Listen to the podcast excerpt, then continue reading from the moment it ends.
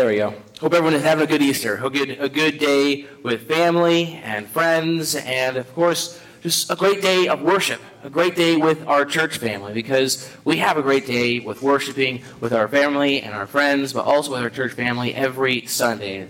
So I'm glad to see everyone here. If you have your Bibles, we're going to be in Isaiah chapter 52 and 53. Isaiah 52 and 53. That's to be found on page 729 of the Red Pew Bible in front of you.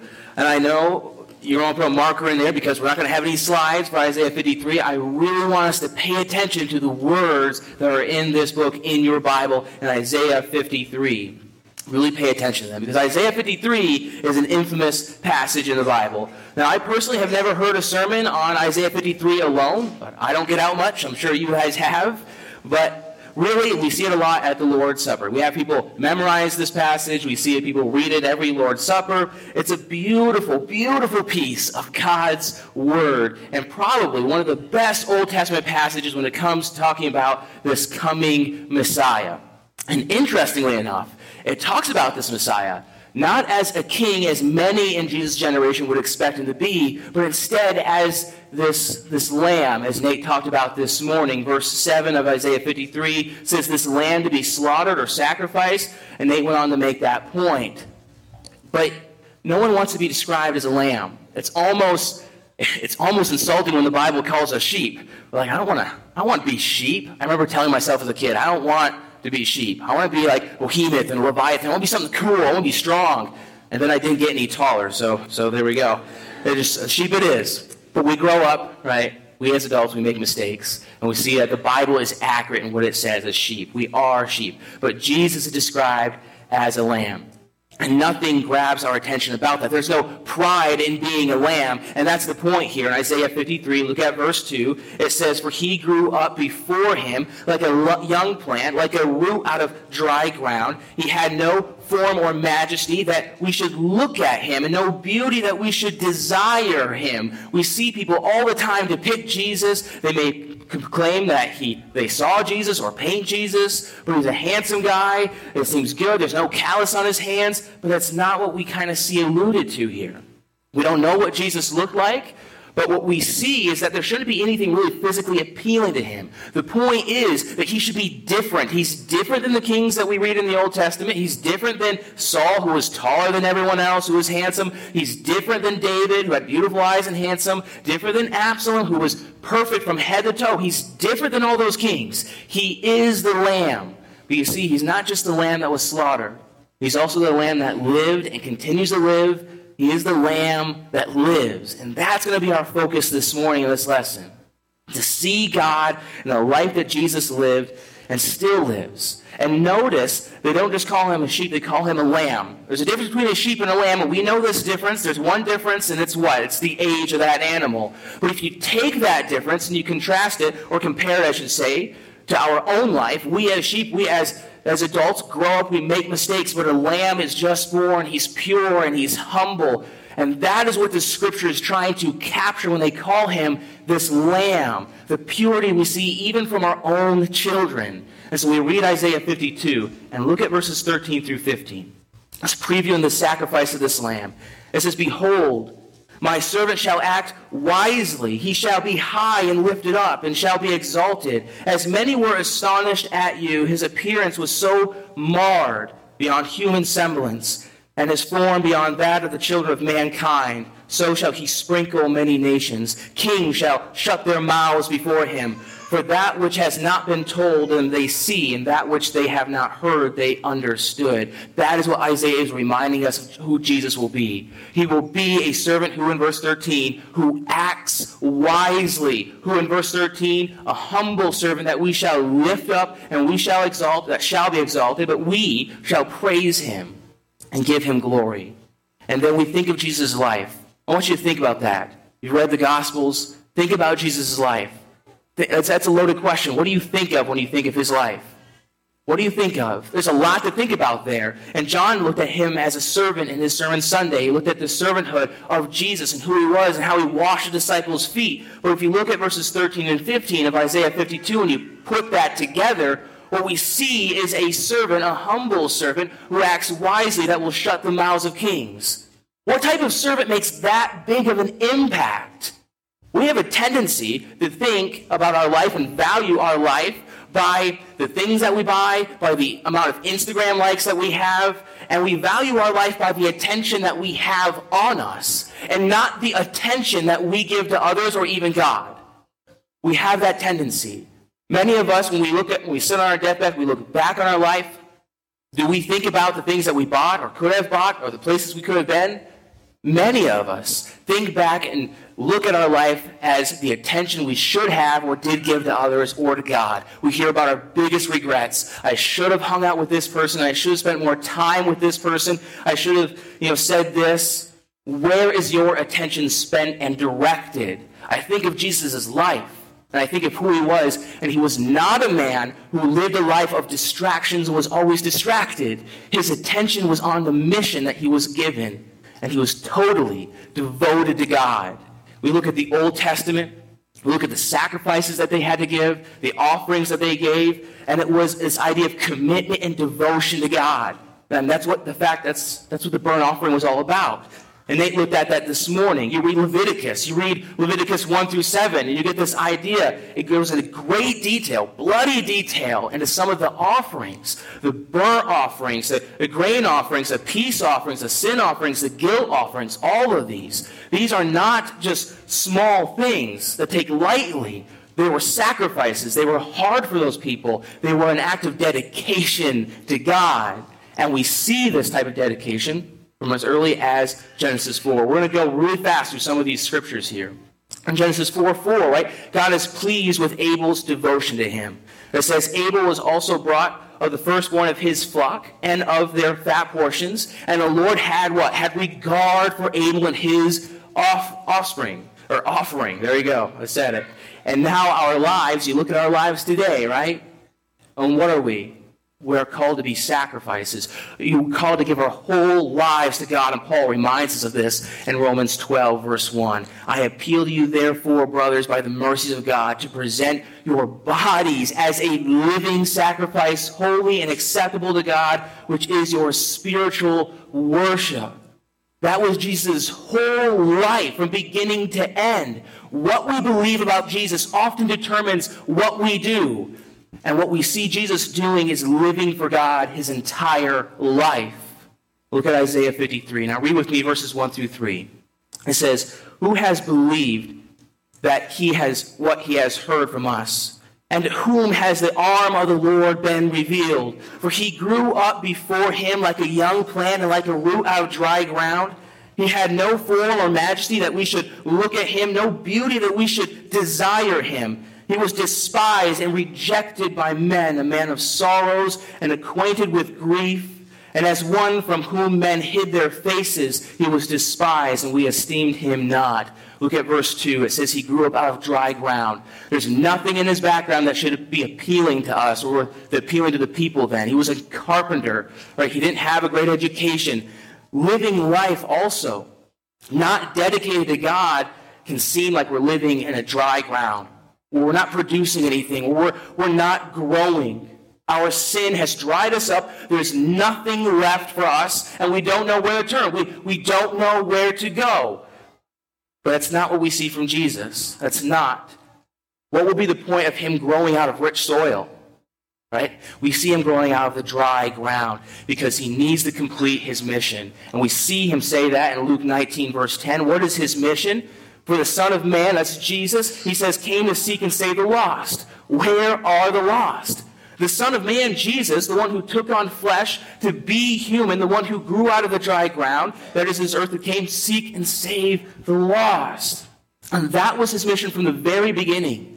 When Adam and Eve were in the garden, when things were going good, they were with God, they were devoted to God, and then in that moment of sin, they became undevoted to God, right? And what was rich became dry ground. And as the Son of God, Jesus came out of that ground, the Son of Man, to make our dry lives rich again but we remember it couldn't have just been anyone. It had to be someone special. It had to be, as it says in verse 1, it had to be the arm of the Lord. Someone who was wholly dedicated to God to complete this mission.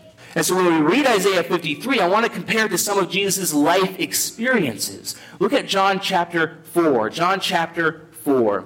In John chapter 4, Jesus has a conversation with the Samaritan woman, the woman at the well.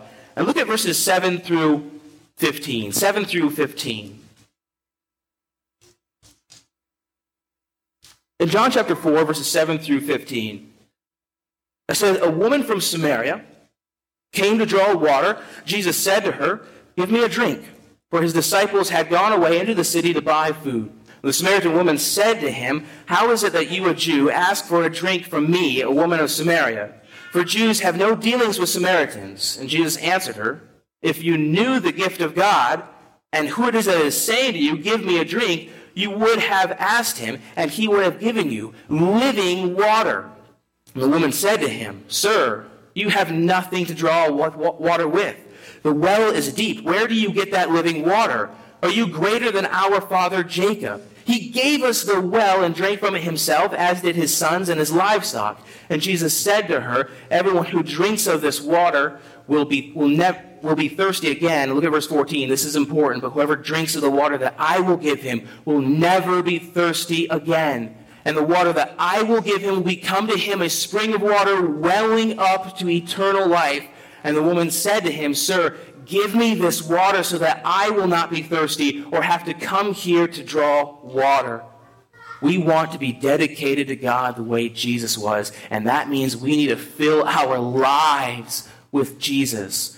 We need to be watering our dry life, this physically fleeting life, with living water. Water, as Jesus says in verse 14, water that never will make us thirsty again. You notice in the first few verses here in verse 12, she's a little skeptical. She asks some questions there. She's not moved by Jesus' appearance. What is she moved by?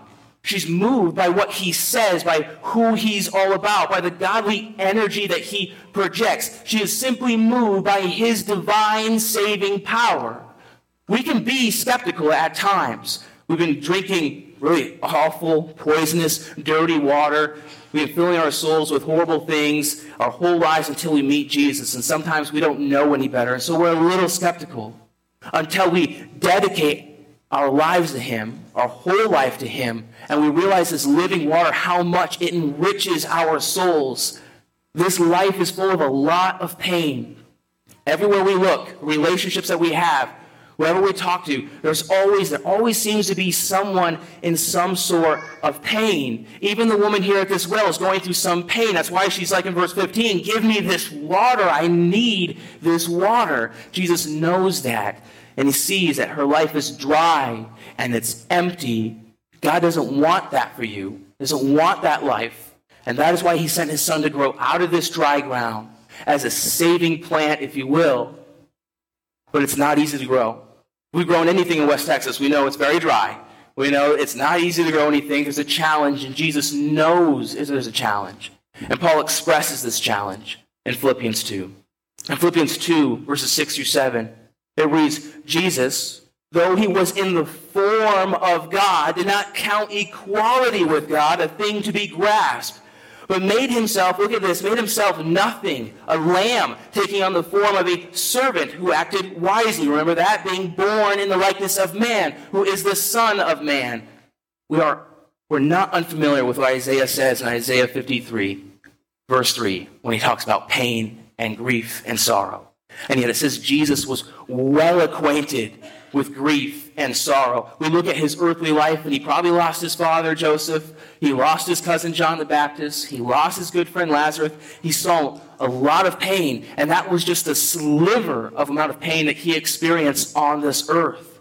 Let's look at some of those examples. In Matthew 14, verse 11 through 13, pay attention to how Jesus reacts here.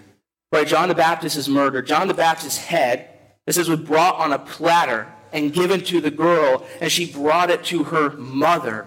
And his disciples came and took the body and buried it, and they went and told Jesus.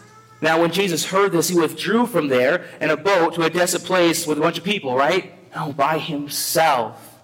There's grief, there's sorrow there. Even when he walks up to the tomb where Lazarus lay and he's going to raise him from the dead, it says in John 11, verse 35 to 36, that Jesus wept. He wept and the people who had come to mourn said, look how much he loved him. There's love and there's pain and sorrow there again. And he wept for the people of Jerusalem in Luke 19, verses 41 through 42. And when he drew near and saw the city, it says he wept over it, saying, Would that you, even you, had known on this day the things that make for peace. What makes for peace? And this is the Prince of Peace saying these things. Not only does Isaiah say he's acquainted, well acquainted with grief, but he says he's despised and rejected by men in Isaiah 53, verse 3. We've all felt rejection to some degree, to some level, at some point, and that doesn't feel very good. We don't want to be rejected. The other day, I was, I was listening to a podcast on addiction, and I think sometimes we get this idea of addiction wrong, where we only think of it as the relationship between the one who uses the drug and the chemical reaction of the drug. And it's that simple. Oftentimes, it's not that simple. It goes way deeper than that. When addiction is caused by the pain in the person's life that he's currently experiencing or has experienced in his past. You see, they're rejected, they're despised, and they turn further into this drug and they're beat up by life and they're forgotten and they don't know where they go. They go to the wrong place, they go to the wrong direction, and they need compassion. They need Jesus. They need that living water. We've all been there. We're in our pain. We decide to turn the wrong way and we walk down the wrong path. We have to be careful not to do that because we're living perhaps a dry life. The point here is to look at what did Jesus do differently? What did he do differently? Because he understood what pain was, he understood what grief and, and sorrow was. What did he do differently? Did he turn to the world and the things of this world? No, he always turned to God. He turned to God he was dedicated to God and to God's will. We read in Hebrews 5, verses 7 through 8. It's, it's talking about this. Jesus offered up prayers and supplications. Look at that. With what? With loud cries and tears to him who was able to save him from death, and he was heard because of his reverence. And look at verse 8. Although he was a son, it says he learned. He learned obedience through what he suffered. Are we learning obedience through what we suffer? And how do we do that? How do we do that? That's what we might ask. How do we do that? If we see anything from the life of the Lamb, the Lamb that lives, from Jesus' life, it's consistency. Being consistent, consistently devoted to God, no matter the pain, no matter the situation. And this is what God wants from us. It's what He wants from you and your faith. It's consistency. Moments of suffering don't have to be moments of defeat. And John pointed this out in, in a verse in Wednesday's class. He looked at Acts 26, verse 20, where Paul gives his testimony, and he tells of what he proclaimed when he proclaimed Jesus.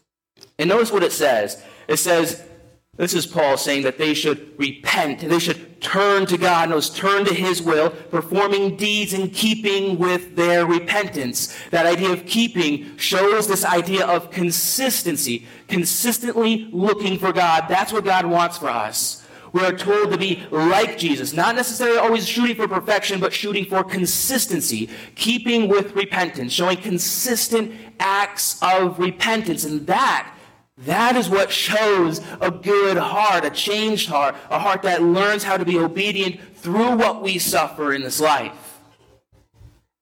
Jesus didn't have to repent. He was perfect. He was devoted to God in the good times and the bad times. And so we get to the point in Isaiah 53. Look at verses 4 through 6, where God gives the sacrifice for all humanity. And we'll some beautiful words here. Isaiah 53, verses 4 through 6 says, Surely he has borne our griefs and carried our sorrows. Yet we esteem him stricken, smitten by God, and afflicted. But he was wounded for our transgressions, he was crushed for our iniquities. Upon him was the chastisement that brought us peace, and with his stripes we are healed. We, all we, like sheep, have gone astray. We have turned everyone to his own way and the Lord has laid on him the iniquity of us all. Verse 7.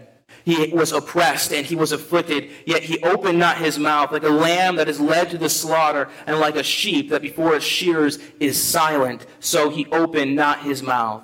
That is pain we always reference when we're talking about Jesus, and that's the death on the cross, verse 7, the lamb that was led to the slaughter.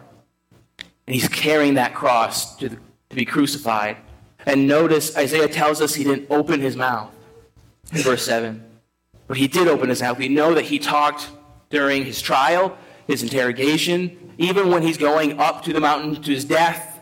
He said some things, but he didn't say it in the way one would expect. Let's look at a few of those in John 18, for example.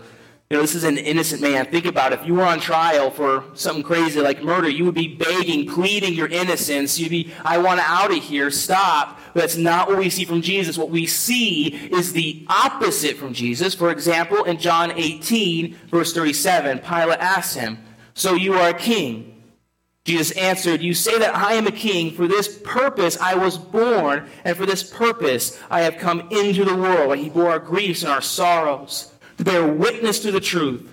Everyone who is of the truth listens to my voice. Do they see his appearance and think, I got to go to this guy? No, they listen to his voice. This is the Word of God. This is Jesus. Jesus.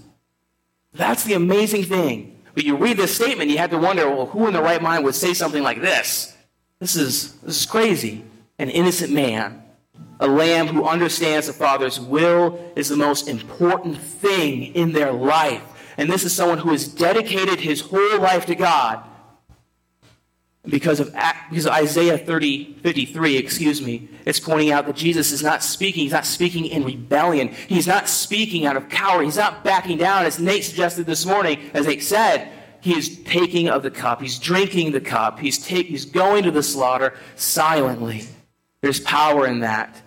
And the sacrifice Jesus gives is very similar to what the Jewish people had to give. Look at Leviticus chapter 4. Leviticus chapter 4, the Jewish people, when they sinned, had to go through a lot.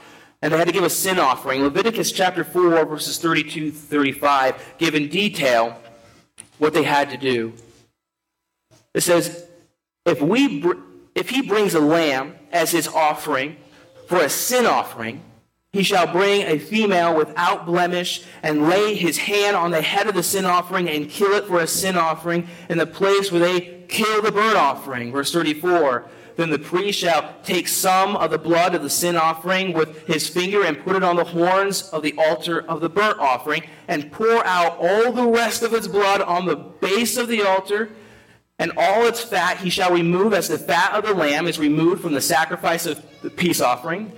And the priest shall burn it on the altar, on top of the Lord's food offering. And the priest shall make atonement for him for the sin which he has committed, and he shall be forgiven. We read that, and that's pretty gruesome. That's pretty bloody. Most of us wouldn't want to do that. I'm sure there's some weirdos out there that would, but I'm sure most of us wouldn't. We don't like that, that's what they had to do. And they had to do it consistently if they were devoted to God. But we wouldn't just know that looking at that on the surface and just, just reading that. That sacrifice is very bloody. But there's a difference you see between Leviticus 4 and what we see in God's sacrifice and Jesus' crucifixion. For the Jews slaughtering that lamb, what do we see? We see there's remorse, there's a change of heart. We can't see the heart like God can. We can't see what they actually did, but we can hear their confession. We can see that change of heart. But then we read, for example, in John 19, verse 1, and we read what? We read Jesus getting bit, beaten and spit on and mocked and just flogged. And when he's innocent and Pilate says you should let him go, what do they say? They say, crucify him, crucify him. Right? In John 19, verse 16, they took Jesus and he went out bearing his own cross to the place called the place of the skull, verse 18. There they crucified him. Still a sacrifice. Still a sacrifice, just a little different. Still a pure lamb, just not slaughtered and killed in a ritualistic way or fashion. In Jesus' sacrifice, what we see, we really see the evil and the heart of humanity we don't see that even when we read necessarily Leviticus 4, but we do when we read the Gospels, and all the more reason why we need the truth, and why we need the good news, and why we need the living water in our life. You need those things. And we look at Isaiah 53, look at verse 8. It says, By oppression and judgment he was taken away. And as for his generation who considered that he was cut off out of the land of the living, stricken for the transgressions of my people. And they made his grave with the wicked and with a rich man in his death, although he had done no violence. Think about all the violence done to him, and there was no deceit in his mouth. He tells the truth, he is the truth. And you think our story ends there, but it doesn't. Because the human heart is so evil, that's why we needed that sacrifice. Our sins, our faults, those are the lashes on his back, the nails in his hands and feet. But what's the point if he remains dead? If he remains dead, then the evil that kills him is the evil that wins. And so we read Isaiah 53, verses 10 through 11. And it says, Yet it was the will of the Lord to crush him. He has put him to grief when his soul makes an offering for guilt. He shall see his offering, his offspring. He shall prolong his days. The will of the Lord shall prosper in his hand. Out of the anguish of his soul he shall see and be satisfied. By the knowledge shall the righteous one, my servant, make many to be accounted righteous, and he shall bear their, their iniquities. It's hard to read that. And from God the Father's perspective, to realize it was the Lord's will, verse 10, to crush his servant, his faithful servant, who acted wisely. It's hard to read that and, and to think, how could this, the faithful God of the Bible, how would he allow a bad thing to happen to, to the innocents? To innocent? Would he do that? And the answer is yes. Yes, obviously he would if some greater good would be served. And that greater good is important to note. That is love. Love is the greatest good that we as humans can realize, and God is love. He is the greatest good there is, and He will always stand for the greatest good that is, including sacrificing His Son, His Son, whom He loves, because He loves us, placing our evil on His servant, His Son, Jesus, because God is love. But how is God satisfied? Verse 11. Does he, does he like seeing? Does he delight in seeing the innocent destroyed? No. But does he want to see the many, as it says, the many saved? And the answer is yes, yes. When the Jewish people would offer sacrifices, for example, the peace offering, in Leviticus 3, verse 5, it says the smoke would be a pleasing aroma to God. God is satisfied when he sees someone who's dedicated. He sees peace and, and, thankfulness. He sees a heart after God. In fact, the guilt offering was meant that the Lord was satisfied and the, was forgave the offender. God looks down and is satisfied not in the evil, but in his purpose being fulfilled in Jesus' sacrifice. So that what? So verse 11, so that the many, so that we can be accounted righteous. Jesus' sacrifice was fulfilled, but it has to be paired with verse 10. His days were prolonged, and we see that prolonging in Mark 16. Mark 16, verses 1 through 6. This is Jesus' resurrection. And Mary Magdalene and Mary, the mother of James, verse 4, looking up, they saw that the stone had been rolled back, and it was very large. And entering the tomb, they saw a young man sitting on the right side, dressed in a white robe, and they were alarmed. And he said to them, Do not be alarmed. You seek Jesus of Nazareth who was crucified, and he has risen. And then you compare that to Acts 1 when he ascends. In Acts 1, if you want to turn over there, look at verses 3 through 11.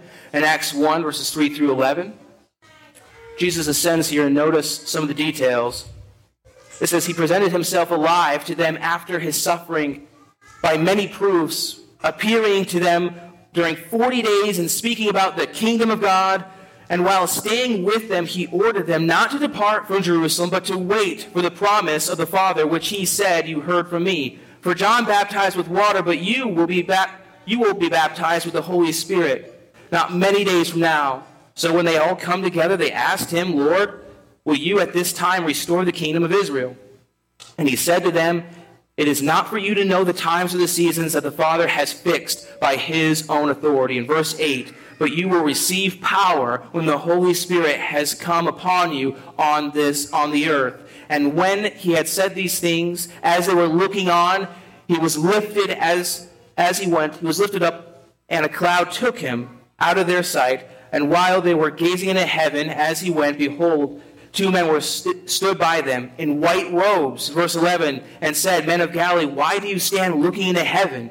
This Jesus, who was taken up from you into heaven will come in the same way as you saw him go into heaven. He's sitting there at the right hand of the throne of God. What we see is that he is God. We see his name, I am, is exalted above all other names. What we see is that he is the Lamb of God. And Isaiah 53, verse 12, says this Therefore, I will divide him a portion with the many and he shall divide the spoil with the strong, because he poured out his soul to death and was numbered with the transgressors.